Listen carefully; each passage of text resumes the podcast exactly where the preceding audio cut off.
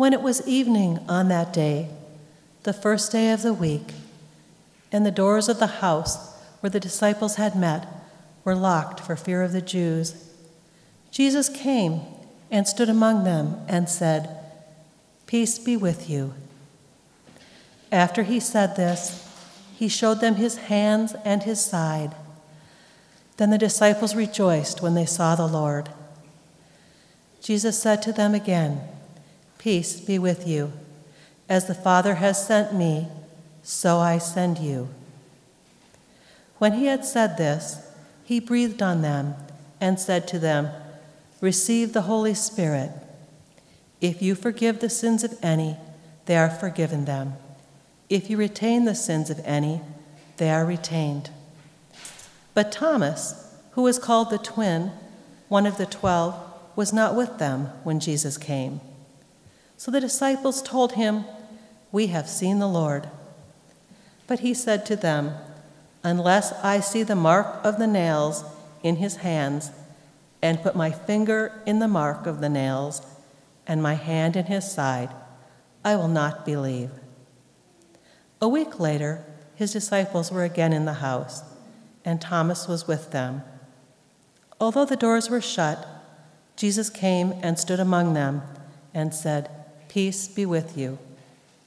Then he said to Thomas, Put your finger here and see my hands. Reach out your hand and put it in my side. Do not doubt, but believe. Thomas answered him, My Lord and my God. Jesus said to him, Have you believed because you have seen me? Blessed are those who have not seen and yet have come to believe. The Gospel of the Lord. Thanks, Vicki. You may be seated. Good morning. Many of you have been there before at one point or another. Your small child wakes up in the middle of the night, sweaty and screaming, a product of a bad dream. So you rush into his room to comfort him and help him get back to sleep with hugs and kisses and words of assurance I'm here, it's all right. It's a simple statement, perhaps it's one that you don't even think about but it's one with profound intuition about hope and the nature of God, both for parents who claim it and for children who accept it. In these seemingly insignificant words that pass from our lips, can we hear ourselves even witnessing to the risen Christ?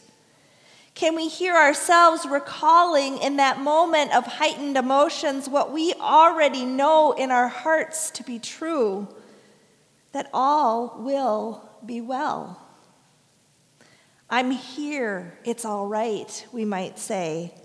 But doesn't that sound a lot like the words that Jesus, now risen from the dead, uses to greet his disciples for the first time? Peace be with you, he says. It was evening on Easter Sunday, and some of the disciples had seen Jesus' empty tomb that morning, but it had left them frightened and confused. Some had even heard Mary Magdalene's report that she had seen the Lord in the garden, but they were unconvinced.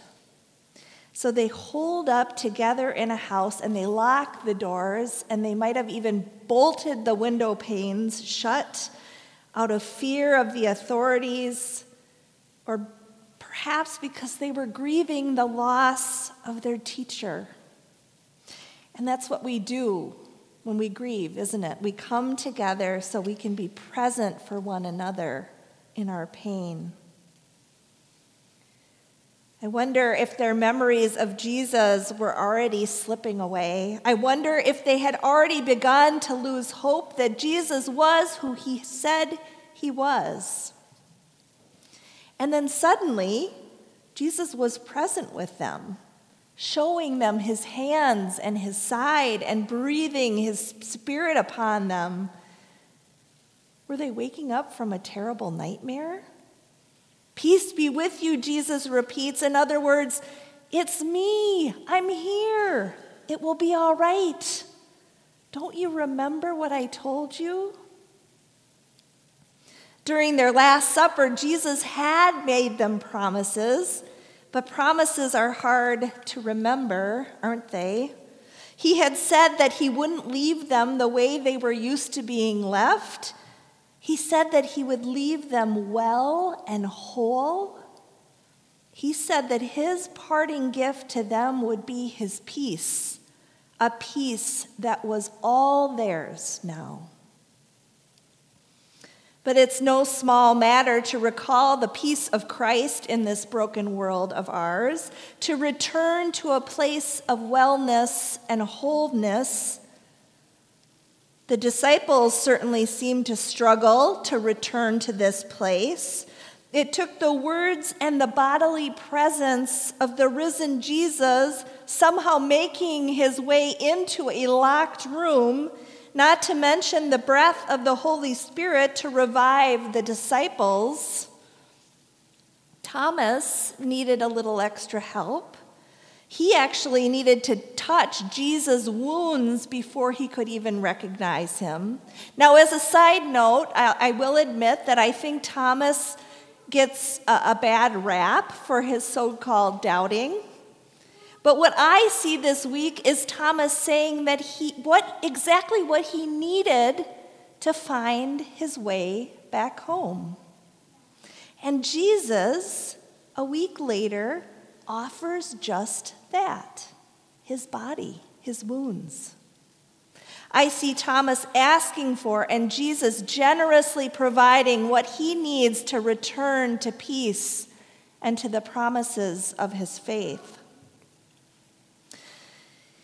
It seems like there are a lot of shoulda, woulda, couldas in these stories of Jesus after he after um, post resurrection. For example, Mary Magdalene should have been able to recognize Jesus in the garden, but she couldn't until she heard him call her name.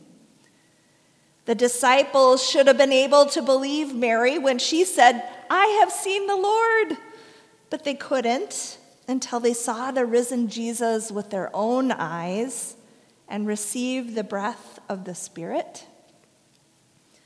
Thomas should have been able to trust the disciples when they reported Jesus' first visit, but he couldn't. He couldn't seem to get to that place until he had more proof. And so sometimes I wonder if we spend so much time litigating the parameters of faith and doubt, the shoulda, woulda, couldas, and all the places in between, that we miss the point entirely.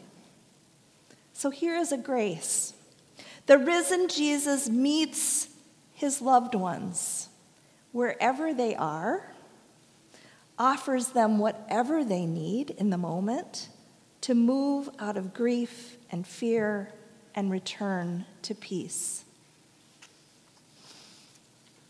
Peace be to those who have seen and believe, he says.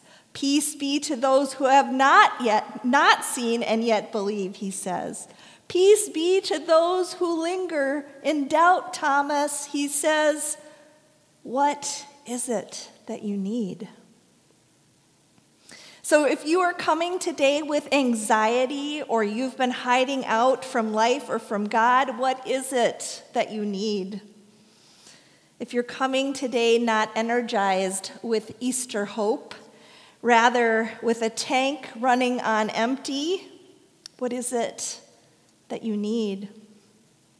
What do you need to return to the wholeness and peace of Christ? And sometimes we don't even know but can you try to speak it just like Thomas did? Writer Anne Lamott has a beautiful observation about faith and doubt, something she remembered from a priest she once knew.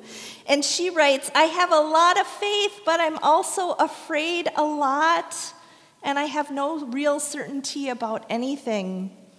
And I remembered something my priest told me that the opposite of faith is not doubt, but certainty. And certainty is missing the point entirely. Faith notices the mess, the emptiness, the discomfort, and lets it be there a while until some peace and light return. Our gospel text this morning helps us glimpse the peace of Christ returning into the hearts of the disciples. So when we pass the peace in a little bit, notice that the phrase, peace be with you, is not just a greeting. It is a profound offering, a recalling of all the promises that Jesus made to his disciples and to us. Whether with a hug or a fist bump or a wave, the words, Peace be with you, contain a lot.